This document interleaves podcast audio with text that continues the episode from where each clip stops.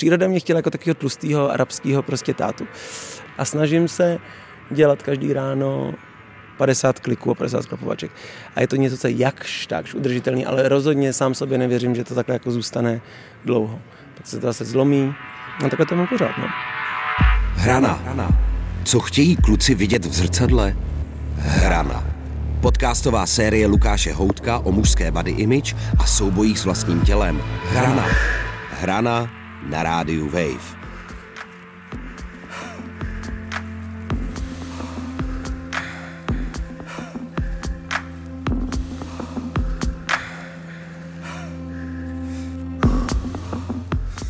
Podle vědců má vliv na nespokojenost mužů s vlastním tělem především popkultura v podobě magazínů, reklam nebo kinematografie. Zobrazuje totiž vyrýsovaná nebo svalnatá mužská těla, s nimi se pak reální muži přirozeně srovnávají. Vzor, kterému se chce od malička přiblížit, má i hudebník Jordan High když mi bylo, a teď nevím, kolik mi bylo zhruba, tak vyšel film Fight Club s Bradem Pittem. A já jsem byl docela tlustý dítě, nebo jako ne tlustý dítě, ale takový ten odulej puberták, protože v Izraeli se prostě jí samý cukry pořád. a denně sežereš prostě deset arabských chlebů s humusem a, a já rád jim a naše rodina ráda jí. A zároveň mám moc vztah ke sportu, jo. a to je zase daný jako rodinou, prostě moje rodiče nesportovali, tak já k tomu sportu hledám vztah až teď dospělosti. Takže nebyl důvod, abych měl jako nějakou pěknou postavu. A vyšel ten film, ten Fight Club a jsem si pamatuju, že jsem si říkal, že až budu jednou velký, až budu jako dospělý chlap, takže si udělám tuhle tu postavu, že budu takhle vyrýsovaný, že budu mít ten pekáč buchet, prostě úplně šlachovitý a tohle. A vlastně v průběhu života, celého toho dospělého potom, od nějakých těch 18, jsem se odstěhoval a přistěhoval do Čech a začal jsem se vlastně i živit vzhledem do jisté míry. Tak to jako cyklicky, úplně jak někdo jako říká, že začne číst nebo chodit do přírody, tak já cyklicky vlastně se vracím k tomu, že si udělám tu postavu, jakože, takže já vždycky začnu cvičit, a dělat nějakou keto dietu, jako žrát jenom proteiny vlastně, nebo pak přestanu žrát maso úplně zase a do toho začnu cvičit zase a pak zase zapomenu po týdnu a vlastně takhle já jsem už nepřeháním. Já třeba 200krát za život začal sportovat a budovat tělo a vlastně se to nikdy nedotáhl. Jako. A výsledek je takový, že teď třeba zrovna v tenhle moment v mém životě, když potkal, tak jsem čerstvě přestal být vegetarián skoro dejím cukry, jakože že nikdy nemám normální. Příroda mě chtěla jako takového tlustého arabského prostě tátu. A snažím se dělat každý ráno 50 kliků a 50 sklapovaček. A je to něco, co je jakž takž udržitelný, ale rozhodně sám sobě nevěřím, že to takhle jako zůstane dlouho. Pak se to zase zlomí a takhle to mám pořád. No. Asi je to jako hodně estetická věc protože často udělám jako přešlap v tom stravování a pak mám něco, co je na pokraji. Malnutrition, takže třeba, když jsem jako nejet maso a zároveň jsem se snažil nejíst cukry, tak jsem vlastně neměl skoro co jíst mimo salátu. Takže najednou jsem jako zjistil, že to vlastně nefunguje a třeba jsem jako najednou hubnul moc nebo něco, jako že neumím s tím moc dobře pracovat, ale můj vztah k tělu je takový, že prostě něco se mi líbí a chci vypadat podle toho, jaký věci se mi za život líbily, co mi připadalo hezký, a v Oděsi je to ta stejná věc, ta silueta je jakoby stejná. Takže mně se líbí jako štíhlej typ. Asi je pořád ve mně něco, co bych chtělo mít toho Breda Pitta z toho Fight Clubu. Víš, já bych chtěl být jako šlachovitý, namakaný, chtěl bych být takhle pevný. Ale teď už kvůli tomu, co to vlastně znamená být fit. Jako. No ale ten vzhled pro tebe důležitý je. Hm? Je, ale to daný tím, že jsem vlastně vizuální člověk. A troufám si říct, že jako nejsem povrchní člověk. Jako to ne. Ale jsem vizuální člověk. A protože jsem vizuální vůči všemu, co kolem sebe vidím, tak jsem vizuální vůči sobě. Jako docela to řeším, že jak, jak jsem oblečený. A proměně v průběhu života jako řeším víc v 16, abych byl extravagantní a vyčníval v Izraeli v puritánské společnosti. Jsem nosil sukně a teď zase řeším, abych byl decentní a co nejméně upozorňoval tím, co mám na sobě. Tak jako to je opak, ale vlastně pořád to řeším a v průběhu života jako podle různých vzorů eh, rock'n'rollových jsem si stavil šatník a prostě je to nějaký téma v mém životě, tak jako u nějakých třeba chlapů, co znám a mě vlastně jedno je, jestli se více budu líbit takhle, nebo více budu líbit takhle, nebo jako vlastně dost jako pro sebe to dělám, nebo proto, abych já se jako, já byl spokojený s tím obrazem sebe a ideálně i s tím, co můžu ovlivnit kolem sebe, tak No, nejsou ty fanoušci nebo lidi, pro který děláš tu hudbu, tak nechtějí oni jako trochu víc než jenom tu hudbu, že přece jenom jakoby taky... Jo, tak to už se dostáváme do takového toho biznesu, ty jako hudební scény, která třeba v Čechách to je hodně pozadu tohle, ale to, co dělám já teď třeba jako solo, tak má být spíš jako pop, než cokoliv jiného, tak v mým pojetí, jako s nejlepším vědomím a svědomím dělaný pop, vkusně, ideálně, nějak jako progresivně, co nejvíc to jde, ale pořád pop, něco, co by mělo jako v nejlepším případě oslovovat třeba i jako e, davy, a v tu chvíli asi je docela důležité, co jim dodávám po té vizuální stránce, jasně. Cítím, že to padne na úrodnou půdu, že to jako ocení lidi, co mě sledují na sociálních sítích nebo chodí na koncerty, že ocení, když to bude i vypadat tak, jak si představuji, že by to mělo vypadat. To je úplně fér.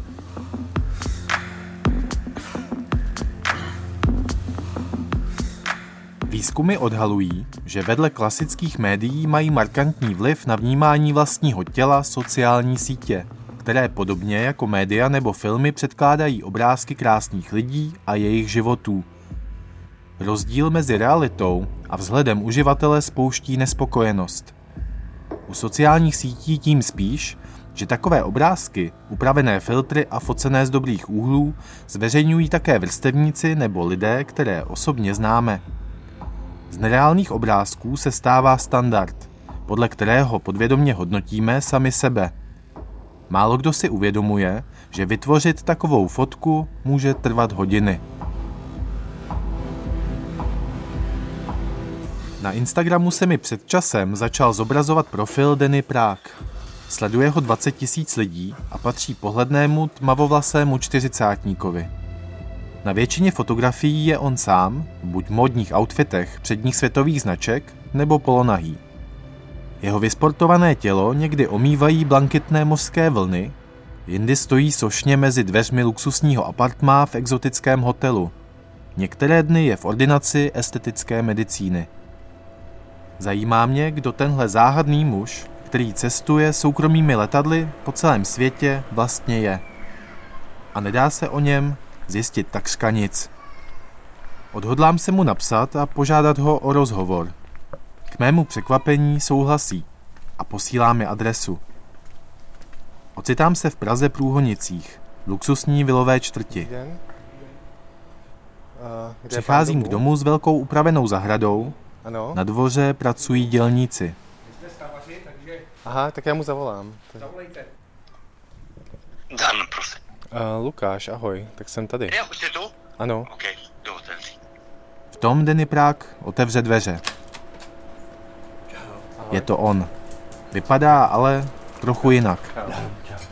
Arčušo, domů. Nezouvej se. Vcházím dovnitř a ocitám se v designovém prostoru. Stěny zdobí současné umění. Sedáme si na gauč a já se ptám, kdo vlastně je. To, že z toho profilu vůbec není poznat, kdo jsem, to je úplně můj záměr. A od začátku byl, já jsem si prostě vytvořil virtuální profil, který jsem nějak pojmenoval a říkal jsem si vlastně, co ty sociální média, sociální sítě dneska dokážou. Je to ten tvůj Instagram? Já vytvářím ten Instagram, ale jsem to já na tom Instagramu? No v žádném případě. Já jsem člověk, který rozhodně nechce na sociálních sítích ventilovat svoje soukromí. Moje soukromí je něco, co je moje, patří do nějakého okruhu blízkých lidí, je to můj intimní svět a rozhodně jako nemám potřebu ukazovat komukoliv na světě můj soukromý život. Ten Instagram je prostě profil, který ukazuje nějakou osobu, uživatele a nějaký jeho pohled a lidem se to buď líbí, nebo se to nelíbí. A samozřejmě tím, jak eh, já dělám v marketingu, nebo jsem historicky dělal, tak pokud eh, chceš jako správně vyhodnocovat navrhované kampaně, tak nejlepší, když tomu sám rozumíš. A to byl vlastně impuls před mnoha lety, proč já jsem si založil eh, Instagram. To znamená, já už dneska přesně vím, co na Instagramu v rámci skupiny, kterou já oslovuji, funguje. Jo, já tam můžu dát nějakou fotku a vím, že ta fotka jako ten Instagram zajímat nebude. Ano, pokud přesně vím, jakou fotku, když tam dám, takže bude mít úspěch. Protože prostě tak to je. A obecně platí, že lidé chtějí vidět hezké věci, anebo úplný bizár. Rozhodně ne průměr. Čím víc slečený seš na Instagramu, tím to funguje. Ale ta fotka musí působit, že je jako z reálného prostředí. To znamená, když seš na lodi nebo u moře, tak samozřejmě můžeš tam dát fotku na pláži, kde jsi oblečený, nebo kde jsi v plavkách. Ta fotka, kde jsi v plavkách, bude mít mnohem větší úspěch, než ta, kde jsi oblečený. Ráno z koupelny A zase ještě platí, jako, že čím víc jakoby intimní, aby to vypadalo jako, že to je reálné pro ty lidi, tak tím víc to funguje. To znamená, ráno skoupený, když vylezeš ze sprchy v ručníku, tak ta fotka bude mít větší úspěch, než když uh, budeš až jako oblečený, že odcházíš z domu. A myslíš si, že by fungovalo třeba jiný tělo, než máš ty? Kdyby tam byl třeba někdo, kdo je opácaný. Může, ale pak musí být extrémně oplácaný a musí si z toho umět udělat srandu. To jsou přesně ty dvě polohy. Je to člověk, který jako žije nějaký hezký život. Protože jako cílem je, tohle ten profil je, měl by být ten hezký profil. Příjemný člověk, který má hezký život a vypadá to dobře. Nic víc eh, v tom vážně není a vůbec to neznamená, že to je můj reálný život. 99% mého reálného života je práce která na tom Instagramu vůbec není, aby nikoho nezajímala a už vůbec ne, že bych ji navíc chtěl ještě někomu ukazovat. To znamená, já jako když cestuju, tak ano, cestuju hodně, ale to souvisí s prací a na tom Instagramu už je jenom to cestování. A prostě ty lidi si říkají, ten člověk má nádherný život, on jenom si cestuje po světě, bydlí v luxusních hotelech a je hezky oblečený. Ale to je jenom přesně ten obal pro tu sociální síť, ale vůbec to není ten reálný obsah. No a co ti to přináší? Přece to nemůže být jenom to, proč to děláš, děláš nějakou už delší dobu, asi ti to musí zabírat i čas, protože ty fotky jsou dobře vyfocené, musí zatím být Jsou upravený samozřejmě. Ono ze začátku to bylo jako, chce se naučit dělat věci dobře a sleduješ, jako co začíná fungovat, pak už jako něco vybuduješ, tak máš pocit, jak tom pokračuješ. Určitě je to i nějaký způsob čištění si hlavy. A pak celá férově dneska už je to pro mě, i když vůbec ne zásadní, ale je to i nějaký jako přísun peněz, protože prostě jsou inzerenti a značky, kteří právě se jako stotožňují a vůbec ta skupina jako chlap 45+, plus, kterým nějakým způsobem jako furt dobře vypadá, jich není tolik, takže dneska už jsem se dostal na nějaký počet eh, followerů a zase vím, jako když se dostaneš minimálně v České republice přes 15 000 followerů, tak je to nějaká ta hranice, kdy jednotliví inzerenti a zadavatelé pro ně si zajímaví, aby s tebou navázali nějakou spolupráci. Nikdo nebude vypadat tak, jak vypadáme nebo jak ta postava, protože vychází z nějaké jako mé reality. Každý vypadáme jinak. Otázka je, co to znamená. Znamená to, že dneska muži, jestli mi je 35, 45, by o sebe měli dbát, pokud chtějí, ať o sebe dbají, já myslím, že je to fajn, že jako každý prostě chceme se dívat na hezké věci. Půjdeš domů a nechceš mít doma smetiště, tak pokud se každý o sebe svým způsobem bude starat, tak je to jenom dobře. Jenom ne třeba každý může mít takový tělo jako ta postava na tom Instagramu. Jestli pak třeba to nevytváří tlak na to... Ale nemyslím si to. Lidi hodně často se jako stěžují, ale nechtějí reálně něco dělat. Ono to bolí. Jako fakt, jako to není jednoduchý. A ne každý bude mít eh, postavu kulturisty nebo jako atleta. Ale každý může mít slušnou postavu. Nikdo nemusí být tlustý.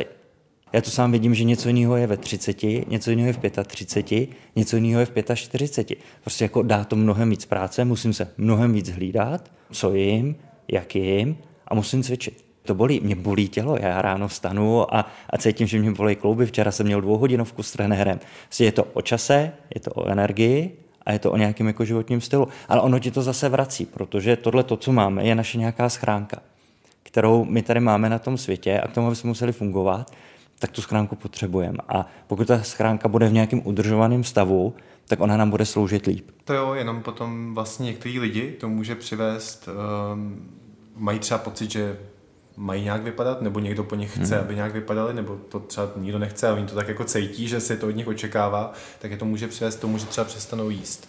Pak třeba budou mít anorexii. No, ale když, jakoby, jo. odborníci jakoby na poruchy příjmu hmm. potravy vlastně často mluví právě hlavně o Instagramu, kde lidi se fotí jako přes různé filtry z různých stran, aby jako vypadalo, že má menší břicho, tak pak ty lidi si vlastně připadají nedostatečný a může to nahnat do nějaký takový jako pasti, že vlastně ne, nejsou dokonalí. No.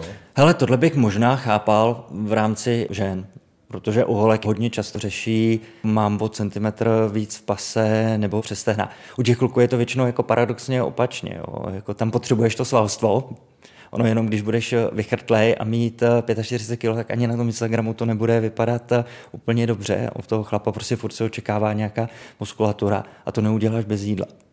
Naopak, tam prostě jako musíš jíst, musíš jít správně a musíš jít... No, vlastně můžeš zase připadat, jako, že jsi hrozně hubený a mít z toho jako nějaký trauma, že seš nemůžeš přibrat. Že? No, tak se nejes. si každý bychom měli mít hlavně zdravý a selský rozum. a jako nenechat se tady do těch eh, věcí jakýmkoliv to, ne způsobem. Každý, ne, jako... ne každý asi dokáže ten jako selský rozum používat a vlastně v momentě, kdy vytváříš nějakou iluzi, tak ji někdo může uvěřit, že jo, ty iluzi. Pokud uh, chci mít jako super tělo, musím cvičit, musím správně jíst a mít správnou životu zprávu. To jinak nejde dosáhnout.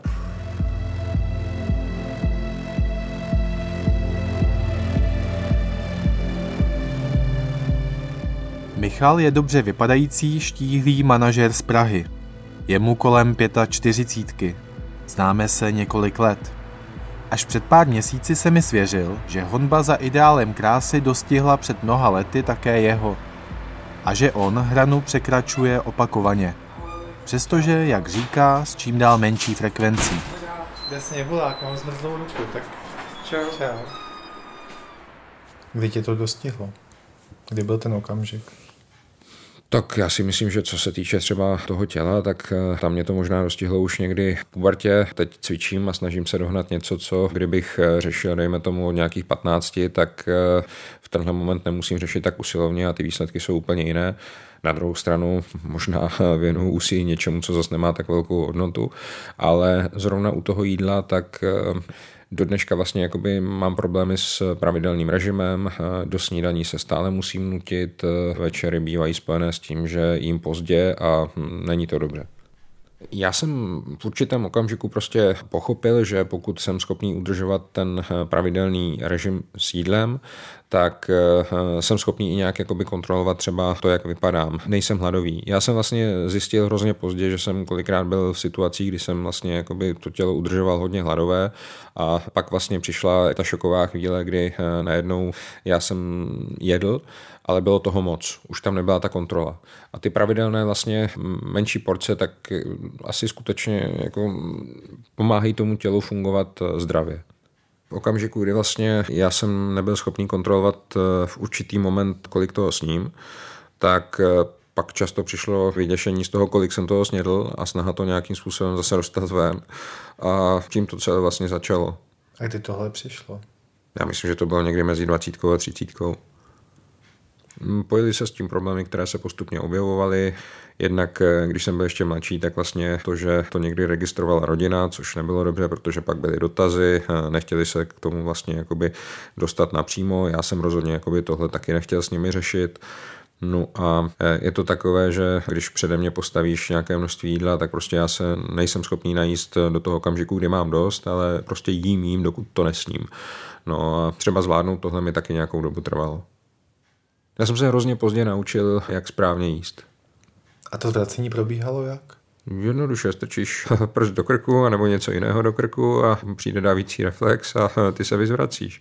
Vyzvracíš se do klozetu většinou, no a pak eh, se snažíš nějakým způsobem zakrýt eh, ty pachové stopy, vyvětrat eh, jednak místnost, uklidit klozetovou mísu, vykloktat si, aby z tebe nebylo cítit. No a časem jsem začal řešit takové problémy jako zubní sklovinu a bolesti v krku, které s tím souvisely. No a to možná byly taky ty hlavní důvody, proč jsem konečně došel k té změně. Mohlo to být eh, každý den nějaké období, to bylo možná tak měsíc v kuse třeba, pak to mohlo být, dejme tomu, několikrát za týden, několik měsíců. Nemyslím si, že jsem byl nějaký zásadní případ v tom, že bych to měl třeba rok neustále. To ne, byly tam prostě mezery. Byl jsem schopný třeba několik dní to neřešit, ale třeba návštěva u rodičů, kdy vlastně eh, neustále tohle si vem, tohle sněz, eh, v určitém okamžiku prostě skončila tak, že jsem to šel vyzvracet. Kdy jsi dostal naposledy? No, loni. Naštěstí je už rok 2021, ale loni to bylo, myslím, asi jenom dvakrát. To ale když jako sníš, ty prostě, tak už to jako sníš, tak Provinilý pocit, strašně provinilý pocit. A když to pojď vyzrat, tak ten provinilý pocit jako nemáš, jako že si huntuješ vlastně tělo. Máš, ale potřebuješ dostat tu špínu za sebe. Proč vlastně potřebuješ dostat ze sebe, tu špínu? Protože to je nezdravý pro tělo, nebo protože si to uloží někde ve formě tuku? Samozřejmě taky se to uloží ve formě tuku. Nebo co na tom řešíš to primární, víš? Proč vlastně to vyzvracíš? Tu váhu ne- nepřibrat, nebýt těžší, nebýt možná ještě těžší. Nejsem hubeňour a jenom tohle je třeba problém. Já nejsem tlustý, já mám vlastně normální postavu, ale neustále prostě jsem měl pocit, jako že moje postava je špatná. Je to spojeno i s tím, že prostě nejsem sportovec. Já nikdy nebyl ten typ, který by miloval sport. A teď neustále vlastně jakoby vědomí toho pocitu, že ten ideál je někde jinde, tak eh, jako vedlo k té frustraci. Napadlo tě třeba jít sportovat? Místo toho? Víš, jako že, že vlastně budeš si moc potom dopřát to jídlo? Ale jo, jo, jo, já teď sportuju. Na druhou stranu jako přijde mi úplně perverzní, že vlastně podobně jako spousta jiných eh, věnů v podstatě jakoby desetinu denního času eh, cvičení. Myslím si, že to je strašně moc a myslím si, že se to hrozně přehání eh, s tou adorací toho, jak člověk vypadá, ale přizpůsobuju se. Řeším tu situaci jinak. A musí se přizpůsobit? Musím se přizpůsobit. Pokud chci mít aspoň trochu dobrý pocit, tak se přizpůsobuju. Nemusím se přizpůsobit, ale když se nepřizpůsobím, tak eh, se ještě vzdálím od toho ideálu, ke kterému já se snažím nějakým způsobem přiblížit. A proč se k němu snažíš přiblížit? Proč nejseš vlastně sám pro sebe? Mm, protože jaký seš? já nějak jako jenom sám se sebou prostě být nechci. Chci být zajímavý pro druhé, nechci být sám a je prostě obecně přitažlivé jako vypadat, jako vypadá ten ideál. Nikdy jsem nebyl obézní, nikdy jsem nebyl ani tlustý. Jenom jsem prostě měl špičky, no.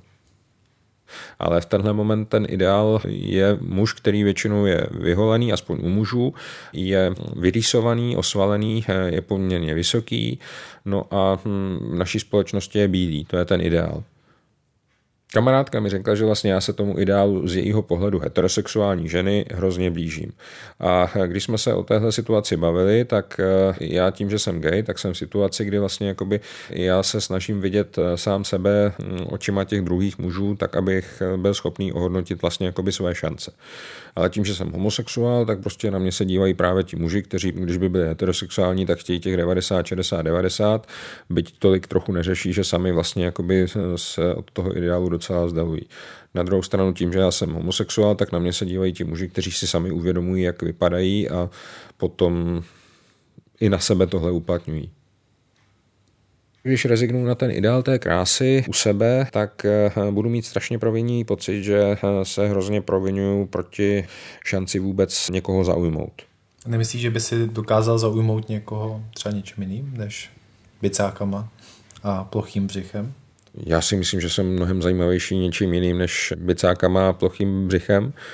Bicáky už celkem mám, břicho zas tak eh, velké taky není ale je to o tom, že někoho bych asi mohl zaujmout, ale vlastně jakoby ten první dojem bych pozitivní vyvolal u mnohem menší skupiny lidí.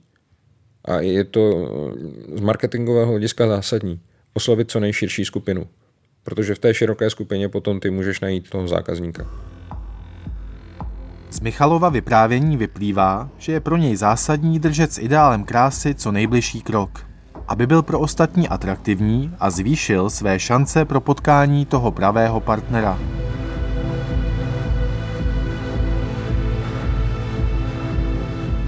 Sociální sítě nemusí vytvářet nátlak jen na uživatele, kteří obsah sledují, ale i na ty, kteří ho aktivně vytvářejí. Tím spíš, pokud mají oproti standardům pár kil navíc. Dá se se svým marketingově nedokonalým tělem vyrovnat a nic si z toho nedělat? Nejen o tom bude pátý, závěrečný díl podcastové série Hrana. Těším se na slyšenou. Lukáš Houdek.